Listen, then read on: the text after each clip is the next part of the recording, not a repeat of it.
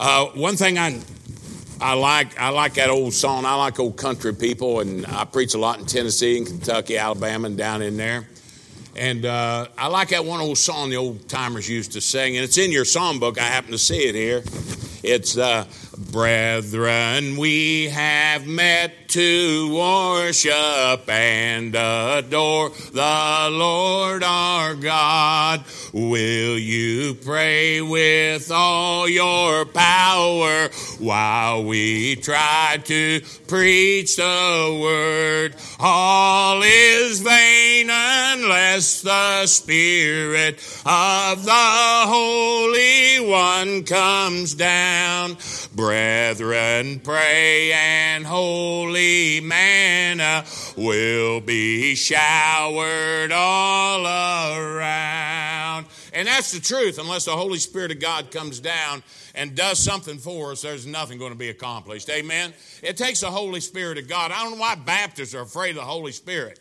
Uh, there's nothing to be afraid of. I mean, just don't take advantage and try to uh, use that as an excuse to act like a fool. Amen? But uh, the Holy Spirit's real. He's there to comfort us, He's there to help us, He's there to guide us unto all truth. And when you dispel the Holy Spirit of God, you're missing out on a whole lot of things. How many's ever read your Bible and the Holy Spirit of God show you something supernatural out of the Bible that you need just personally? Not for somebody else, just you. Amen. Open your Bibles tonight to 1 Corinthians chapter 13. a man told me the other day, you know, I've been studying the Bible. I've read the Bible through over a hundred times. And uh, man, this guy, he just got saved. I led him to the Lord there. Uh, he's from Batesville, Indiana, young guy. He used to be a Nazi and all kinds of things. Now he's a born again Christian. But he said something the other night, I, and he's very big in history. And he said that uh, uh Tel Aviv is the uh, sodomite capital of the world. I didn't know that. You know, I you know I know they had a lot of problems with it, and it clicked a verse in me, brother, over in Revelations 11, 8, where God calls Jerusalem Sodom and Egypt. And I always wondered years ago why God done that. And everybody say, oh, it's just spiritual. He's trying to say how wicked they are. No, there's a reason he calls Jerusalem Sodom and Egypt. Because that's the sin that both those places had, Sodom and Egypt. Egypt got into the same stuff, man. If you see all them depictions in Egyptian tombs and everything, just like Sodom and Gomorrah. So that's why God called them Sodom and Egypt. They are the sodomite capital of the world today. And boy, when the Antichrist comes back, he's going to wipe them down. He'll kill 14 million. You think Adolf Hitler got them. You wait till the Antichrist gets through with them because they are God's chosen people and he's going to try to wipe them off the face of the earth. And God's going to let him purify them. Amen. God's going to purify that nation. So 1 Corinthians chapter 13 I'm not going to read the whole thing for sake of time tonight, but I'm going to be in this chapter, and I hope you learned something out of this. God taught me a whole lot out of this one chapter, but I will go through a lot of it as we go. I'll try to read the uh, first uh, four verses. He said, Though I speak with the tongues of men and of angels, and have not charity, I am become as sounding brass or a tinkling cymbal. And though I have the gift of prophecy and understand all mysteries and all knowledge, and though I have all faith so that I could remove mountains, and have not charity, I am nothing. And though I bestow all my goods to feed the poor, and though I give my body to be burned, as a martyr, and have not charity, it profiteth me nothing. There was a lot of people that had their bodies burned, but had not charity, it's not going to be a profit to them. They gave all their money, it's not going to be a profit to them. Bible says, charity suffereth long and is kind, charity envieth not, charity vaunteth not itself, is not puffed up, doth not behave itself unseemly, seeketh not her own, is not easily provoked, thinketh no evil. Let me read a couple more verses rejoices not in iniquity, but rejoiceth in the truth, beareth all things, believeth all things, hopeth all things, endureth all things. And here's one verse you want to highlight in your Bible Charity never faileth. But whether it be prophecies, they shall fail. Whether they be tongues, they shall cease.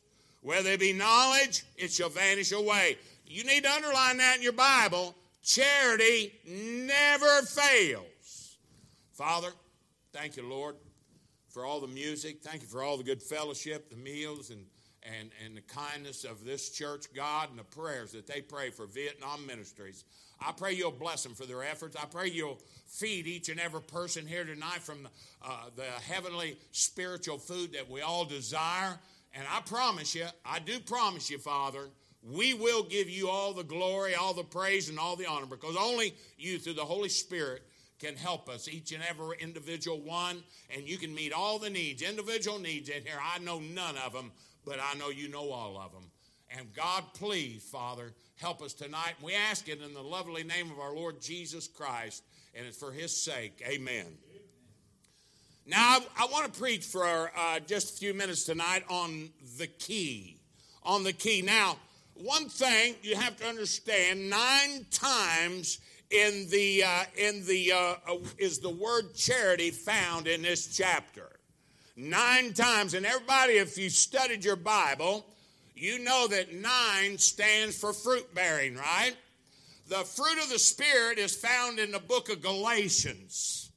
The book of Galatians is the ninth book of the New Testament. The word Galatians also has nine letters. The fruit of the Spirit is found in verse 22 and 23. And chapter 5 of Galatians, that's 2, 2 is 4, 2 is 6, and 3 is 9. You say that that is just a coincidence. There is not enough atoms in the universe to make that a coincidence. Amen? God's got this book laid out in a mathematical way. Einstein said that he could not believe in a God that wasn't a mathematical formula. Einstein was an idiot because God's got everything laid out in a mathematical way. We just haven't found it yet. You know what I'm talking about? That's not bad on God, that's bad on you and I. Now, this chapter is a balance between chapter 12 and chapter 14. If you read chapter 12, it's talking about the gifts of the Spirit. In chapter 14, it's talking about the misuse of one of the gifts. And 13 is showing you a better way. Matter of fact, it says in 1231, uh, uh, but covet earnestly the best gifts, and yet I show unto you a more excellent way. And then he starts in chapter 13 to show you a better way. Now, uh, have you ever lost your keys? Anybody ever lost their keys to their car? Oh, you ladies, man, I'm telling you, my wife, thank God we have more than one set of keys. Amen. Uh, how many's ever forgot their password into their computer? That's even worse, ain't it? My kid said, Dad, we can always get into anything you got because you use the exact same password for everything. I said, Yeah, but I don't forget my password. One time I did, and the reason I do that, one time I got mad, preacher. I don't have much of a temper, but I do have a little bit of temper with the IT stuff. I hate that stuff. I mean, we're all bound by it. One time, I man, I got mad. I just picked that computer up and bounced it off the floor. I got sick of dealing with it. Then I realized I just cost myself some money. I mean, you make a mess if you forget the key. Now, I, am telling you, how many's ever done that before? Come on, be honest, man. You punched the, the, the thing out, man. Then you try to enter any way you can, and you, to enter without a key is just going to leave a mess all over the floor. This chapter talks about things that's not preached very much, and I don't know why. Most people don't even know what charity means. All the new Bibles make charity mean love, and I hear people uh, uh, interchange those words. Charity is not love. You say, How do you know? Love is spelled L O V E. Amen? Charity is not spelled that way. Charity is spelled C H A R I T Y. Now, charity means more than love, so don't interchange those words. Love is just an emotion. I mean, we have all kinds of crazy emotions. You know, but charity is a whole different ballgame. Charity is action, emotion with action. Love is just an emotion. Now, Vietnamese language is a lot more clear on this. These, these girls, these little boys, they say, I love you. That what they mean, they like you. Amen. And Vietnamese have a word for that. Tick, it means like. Love is ill. Uh, uh, you love your kids, ill tongue. But charity is then ill tongue. It puts it all together. Amen? So don't get those mixed up. Now, this chapter is key to serving God, as the book of Revelation is key to understanding the book of Daniel. I mean, the book of Daniel, at the end of the book of Daniel, it said it's going to be sealed up until the time of the end. But, you know, in 96 AD, when uh, God gave uh, uh, Jesus Christ, and that's a revelation of Jesus Christ, that's not the revelation of John. You got to understand that when you read it. But God gave him the key to understanding all the prophecy in the book of Daniel, and it was the book of da- Revelations. So, charity is the key to the Christian life once you're saved. Now, Vietnam, when I went to Vietnam, there's a key for a missionary. The first thing for a missionary is you have to learn the language. If you don't learn the language, those people don't think you love them. If you put your effort in, which I did four years, uh, three and a half, four years, every morning, five days a week, I studied with a private teacher who was a college uh, graduate, and he was Vietnamese.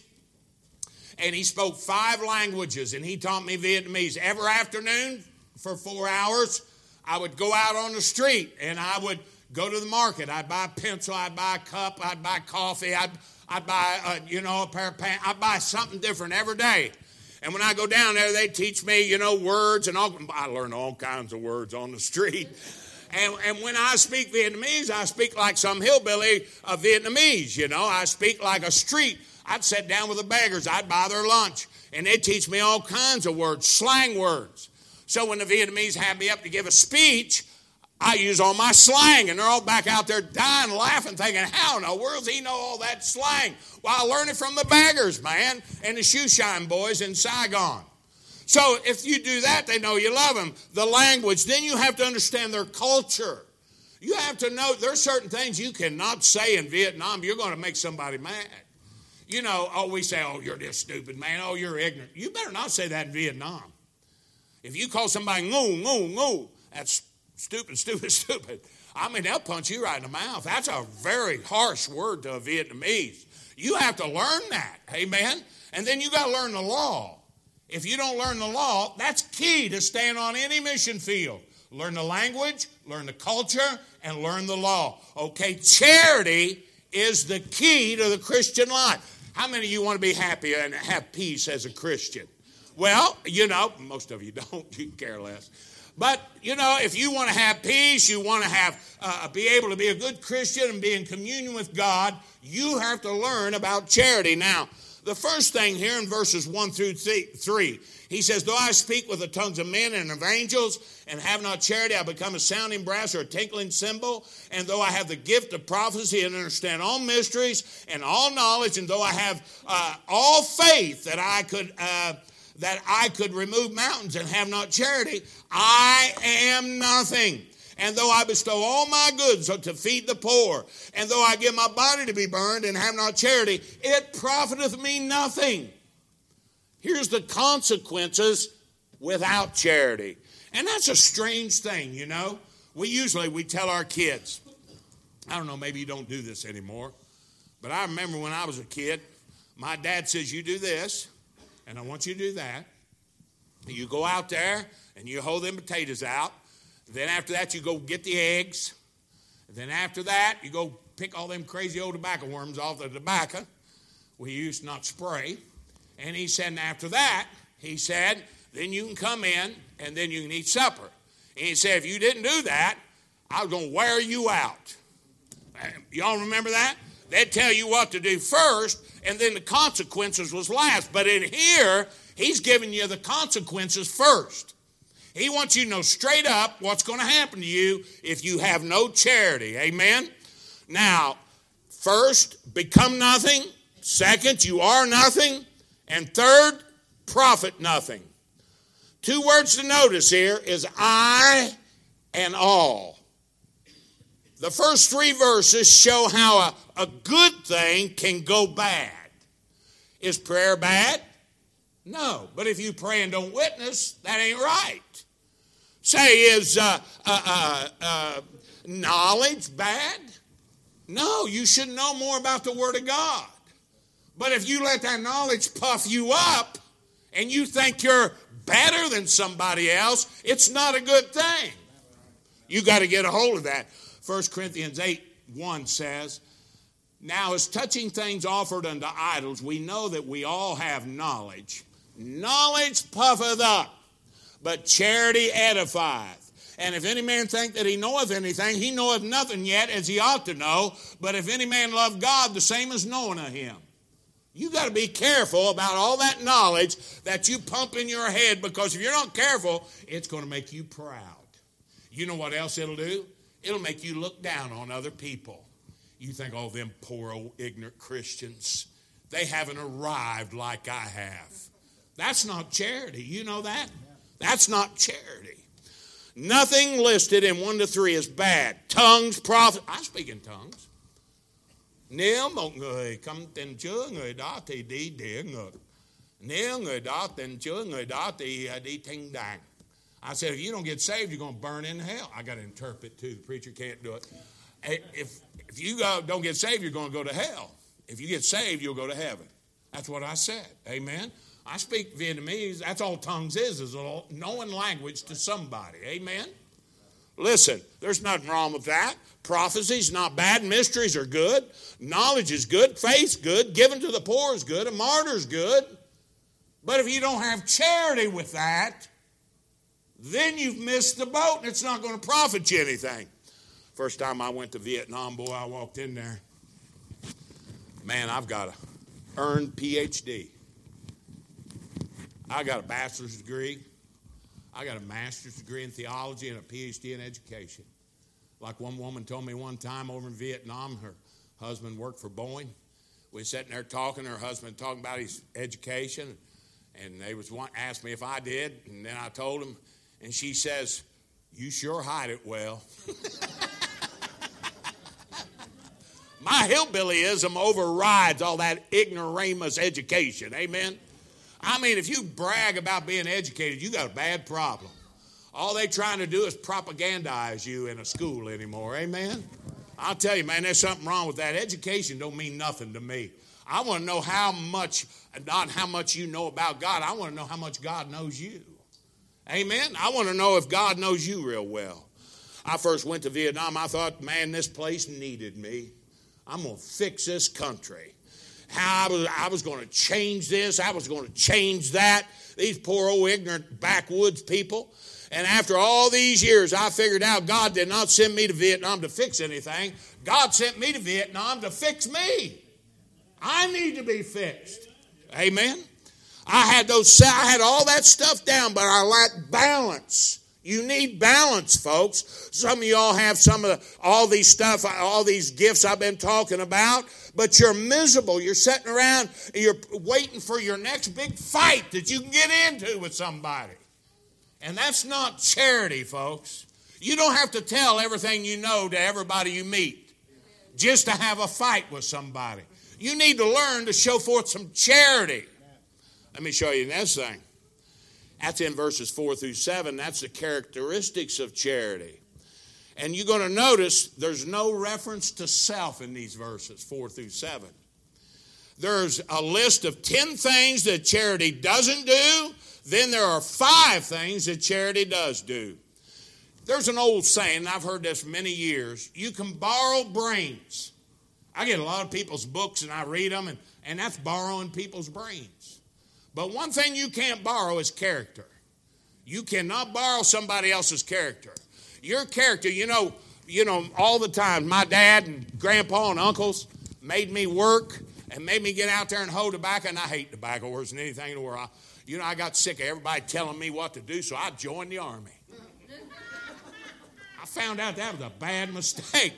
But, you, you know, uh, they used to make me get out there and work, and, in that hot sun and sweat and grimy and dirty and put up hay and, and all that kind of stuff. And I had to ride that old mule named Kate. I was glad that old crazy thing died. I got sick of that stuff, man. I got sick of it. But you know what that stuff does? You know, we all want our kids to have it better than we had it, and we've ruined our kids. They need to learn some character. That's building your character. Listen, people say so and so is a charitable person because he gives money. That's not one of the 15 giving money. You know that, right? You know, in 1 Corinthians 16 14 says, Let all your things be done with charity. You got to have charity before you do those things, or they're not going to profit you anything. The characteristic charity is something you have uh, when doing a work. It's not something that you do. It's not giving money. That's being generous. Charity isn't that. Charity's in here. Years ago, in infancy of our work over in Vietnam, I'm very strict who we support. We just don't support all the kids. And first thing, they got to not have a dad. Well, here we go. We went in a van, went so far, and then we got in a big boat and went down to Mekong. Then we went up a tributary and got one of these little paddle boats, and if you move like that, you flip it over. And then we went, man, I bet it took us an hour, hour and 15 minutes. And they know what I said. We do not support orphans with a dad if a mother, because she's going to take another husband and dump them kids, we'll do it. But I make them sign the contract they're never going to take these kids away from that house. So we go in there, you know, and and they're investigating, and I notice something's going on, and it's a curse for them, me knowing Vietnamese, because I can hear what's being said. And, uh, you know, I noticed there's this cripple over there. He's crippled on both legs.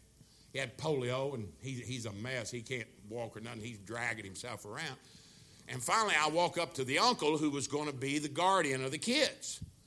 And I walk up to him. I said, So the father of these kids are dead. And he starts doing what the Vietnamese saying, Nai vum vum. That means talking around in a circle. And Vietnamese are masters at it, avoiding the question. And I'm a master at making you answer. So he just keeps doing that.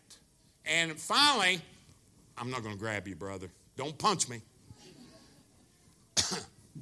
Can I get somebody 70, 80 years old?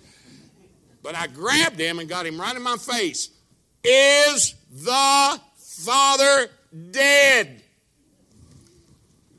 And he just put his head down. And I knew he was in trouble. All at once, because I will not build a house if the Father's alive. All at once, here comes this crippled. And he's over here, and uh, he says, I'm the father. Man, that was my chance. I've been waiting for my chance to go off on them Vietnamese communists for a long time. I'm walking up. Duke could he couldn't he didn't even know I knew all those words.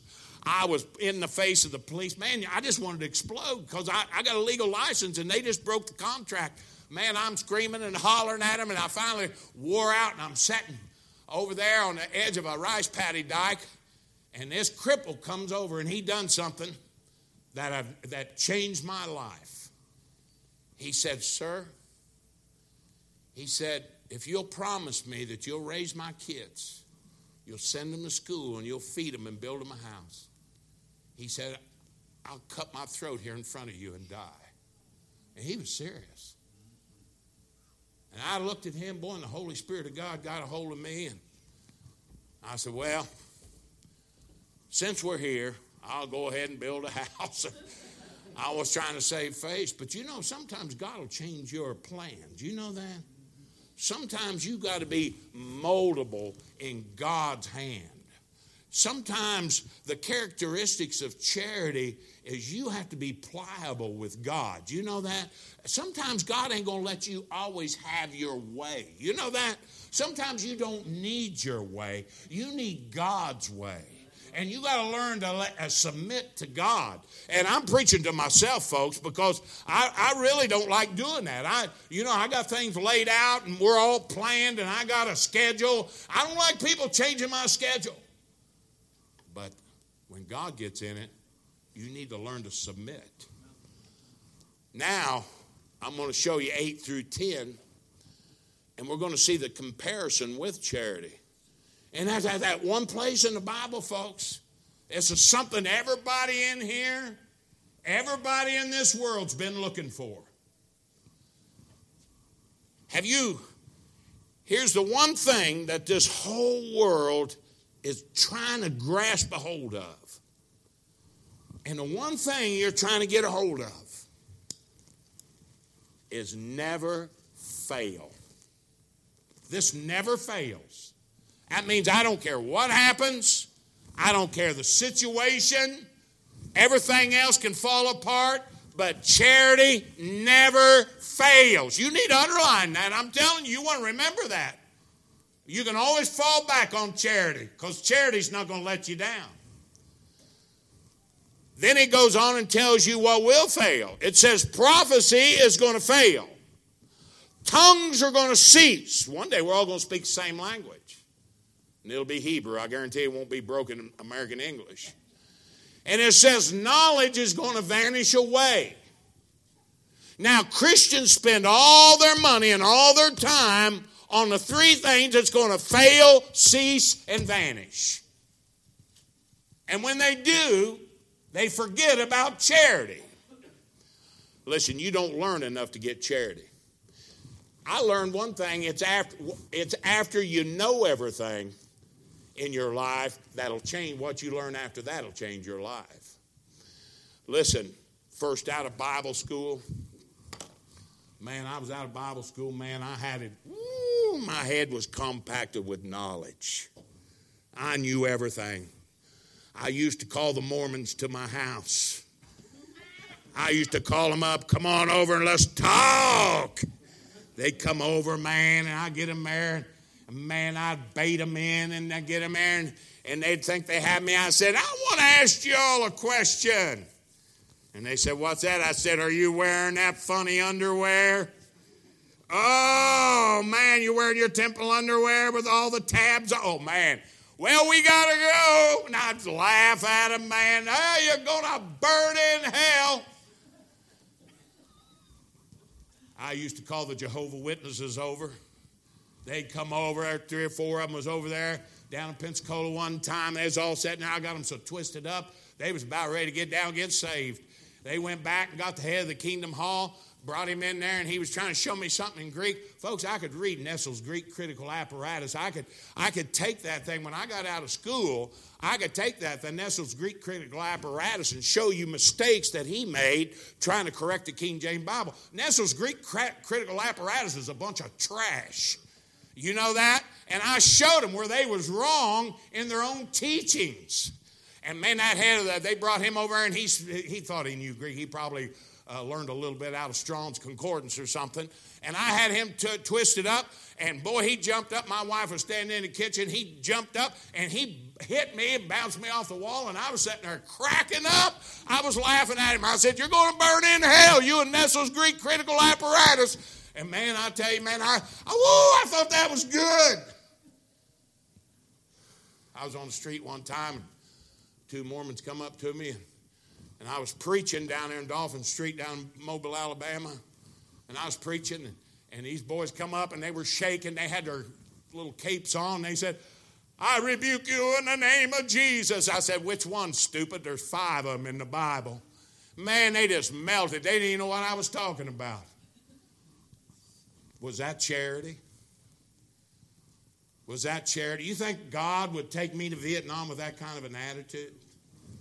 What did that do? That made people hate me. That made people's hearts harden to the gospel. That was me hiding behind my hypocrisy. God had to do something with me to change my life. I used to relish in that arguing, sitting around and arguing about doctrine and the Bible and twisting this up and twisting that up and making people look like a fool. That's not charity. That's somebody that needs some charity.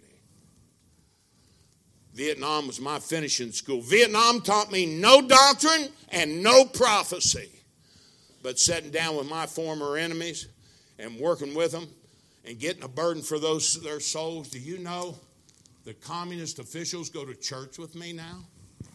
I've had the head of the province of Long An one of the cops go to church with me. I take communists to church with me to hear the gospel. One time we had a Christmas program in Vietnam and had a bunch of people from Montana and places, Americans over there. And I told the, the communists I'd give them a way to go. And I said, Man, you know, Americans, they're, they're ignorant. They're going to say something, get us all in trouble. I said, Well, you go to church with us and just sort of watch us? And man, we, we went over across the water, went about 40 minutes out on boat down to Mekong. We went into this church where I knew the pastor. and, and, and he, we got in that church. This is funny. We got in that church, and the communists were sitting there with me, and the choir got up and sang, and 23 of the people in the choir were my orphan kids had gotten saved. Them communists are sitting there freaking out. And that preacher got up, and, and, most preachers in Vietnam hate to talk about hell. They talk, talk about separation from God. And he got up there and he preached the wildest message on hell I ever heard in my life and how to get born again. Seven people walked the aisle right in front of those communist uh, uh, uh, officials there that night. You say, why is that? Because God taught me some charity. Charity never faileth. You know what I'm talking about? All that other stuff. Charity's not going to fail you. But everything else, all that knowledge you think you got it, it's got you, some of you, puffed up. You know, all that money, some of you think you got. It's going to you have you ever seen a hearse hooked onto a U-Haul trailer? You can't take that junk with you, man. You might as well, you, you know, you leave it to your kids. They're going to fight about it and they're going to hate each other. You know that? By the time the inheritance is over with, they're going to hate each other. I'll tell you what, I'm going to help some people out on this side of heaven. The only thing you can take with you is what you give away in the name of Jesus Christ over here. let me give you the conclusion about charity. Look at 11. When I was a child, I spake as a child. If you read verse 11, you notice it answers all the questions in verse 1, 2, and 3. He said, Though I speak with the tongues of men and of angels and have not charity, I'm become a sounding brass and a tinkling cymbal. Look at the next thing he said in verse 11. When I was a child, I spake as a child. I understood as a child. Verse 2. And though I have the gift of prophecy and understand all mysteries and all knowledge, and though I have all faith so that I could remove mountains and have not charity, I'm nothing. It answered verse 2. And then down in verse 11 it says, And I thought as a child, but when I became a man, I put away childish things. He answers 1, 2, and three's questions down there in verses 11. Listen, Paul's tying this thing all together for us. You spake in tongue. Okay, you're childish. You're leaning on that. You understood all mysteries. Verse 11, you're childish. You thought, given all your goods and yourself, that's childish. Because if you don't have charity, none of that stuff matters anyhow. We do not see things the way they really are. Look at verse 12. For now we see through a glass darkly, but then face to face. Now I know in part, but then shall I know, even as also I am known. We don't even know what we know out of all that has been talked about in this chapter, there's only three things that's going to remain in the Christian life. Look what he said, verse 13. Verse, verse 12. For now we see through a glass darkly, but then face to face. Now I know in part, but then shall I know even as also I'm known. And, and verse 13. And now abideth. I like that word abideth.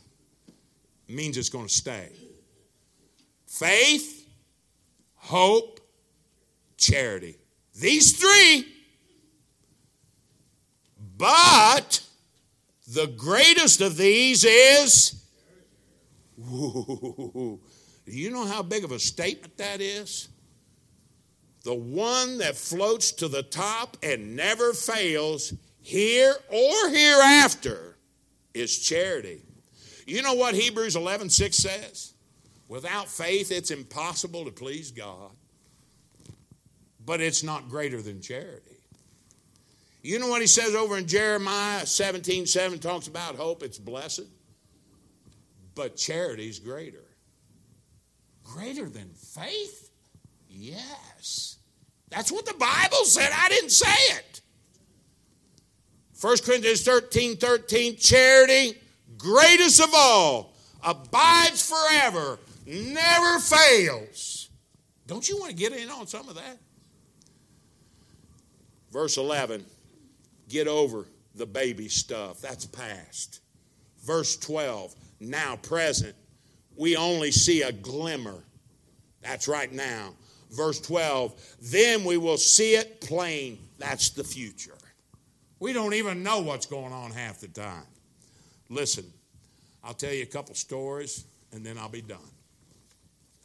I might have told this here before, but uh, God broke my heart many, many times in Vietnam. You know, you got 1,022 kids, every kid's got a story. But you got special kids that you remember. I got this one little old girl. She's growing now, but she was a tiny kid. There was three of them in the family. And one day, there's a lot of depression in, Viet, in, in Western Vietnam where I work. And they drink that bootleg rice liquor. And they drank and they sat around getting depressed, feeling sorry for themselves. You ever been around a drunk? Man, ain't nothing worse than sitting around an old drunk. And uh, I remember this little girl's daddy, these three kids, they was a boy and a, a girl, and then that little girl. This guy got all drunked up and got feeling sorry for himself and depressed, and he went out. He couldn't feed his family, couldn't do nothing, couldn't get a job, couldn't do anything for him. He went out and throwed a rope over a limb of a tree and got up on a box and he tied that thing around his neck and he jumped off. Well, he changed his mind several times, but there is no way. Once you do that, Vietnamese aren't going to help you. They just they don't know what to do.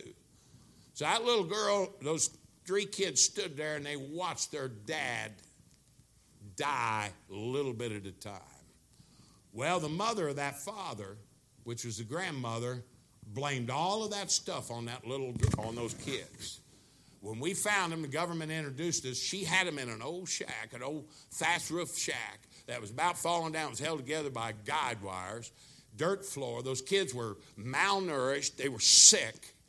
We went in there, and I had to send them to the hospital. You can't just start feeding kids food that is malnourished. We had to send them to the hospital, get them on IVs, get them pumped up, and then we started getting them nutritious food a little bit at a time. That grandmother, I could have drowned her in the Mekong River and wouldn't have had a bad thought about it. How she, I, I can't stand somebody mistreats kids. There's just something bad, sick wrong with somebody mistreats a kid. Well, that little girl wouldn't talk. She just had this stone face. She, she was so traumatized. And I go in there, man, and I go in there and I go and hug her and and, and I get down and kiss her on the cheek and tell her I loved her. And I'd bring her new clothes. I'd bring her necklaces. I bought her new shoes with new outfits. I bought her things for her hair and had somebody come in and do her hair for her and everything. And, and every time I come in there, man, I just love that little girl. I'd pick her up. She just stiff as a board. But everyone, after a while, she never would smile. After a while, she started giving one of them sideways smiles. And after a period of time, she'd start talking and answering me. I loved that little girl, and that little girl loved me. And I just, God, the Holy Spirit of God, just come in my heart and dealt with me and dealt with me to love that little girl and show her the love of God. And one day, that little girl and me and all the communists were coming in there, and that little girl found out we was coming she went in and put on all of her clothes and she put her bicycle. I bought her a brand new, she's too little to ride it, but I bought her a nice big bicycle and she had that thing out there and she had to run across this old uh, tree. There was an old coconut tree. It was across the tributary. And all the tributary is like a little canal, and the, uh, the tide goes in and out. And all that thing is is an open sewer. And that little girl come running across there. She had her hair all done, and she slipped. She was so excited, and she fell down into that. And she went up, man. I mean, the that stuff was all over her. There was human fetus in there, an animal fetus. and she, man, she was a mess. When we walked in there, they was trying to pour Mekong River water on her. Have you ever seen the Mekong River? I mean, that's like throwing more manure on them. And I went in there, and man, I had a white shirt on. I'd been with the officials and everything. And she was standing. You ever see a little girl just shaking and crying and just traumatized, man? And boy, she was just crying, and, and boy, she stunk. You never smelt nothing like that in your life. The Holy Spirit of God, I was standing there watching her, and all them communists was behind me. And the Holy Spirit of God dealt with me. And I got down on my knees in front of her, and I wrapped my arms around her. And I told her I loved her, and I told her I don't care what you smell like or look like, I'll always love you. And that little girl, she softened up. And I got up, and man, I was a mess. I turned around and looked at them communist officials. There was tears coming out of their eyes.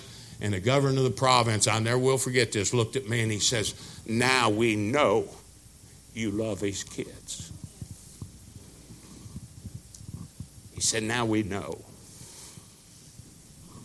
You know, I got in that van. We was going back down across the Mekong, go back to our room. And I was sitting there thinking about that, and the Lord dealt with me.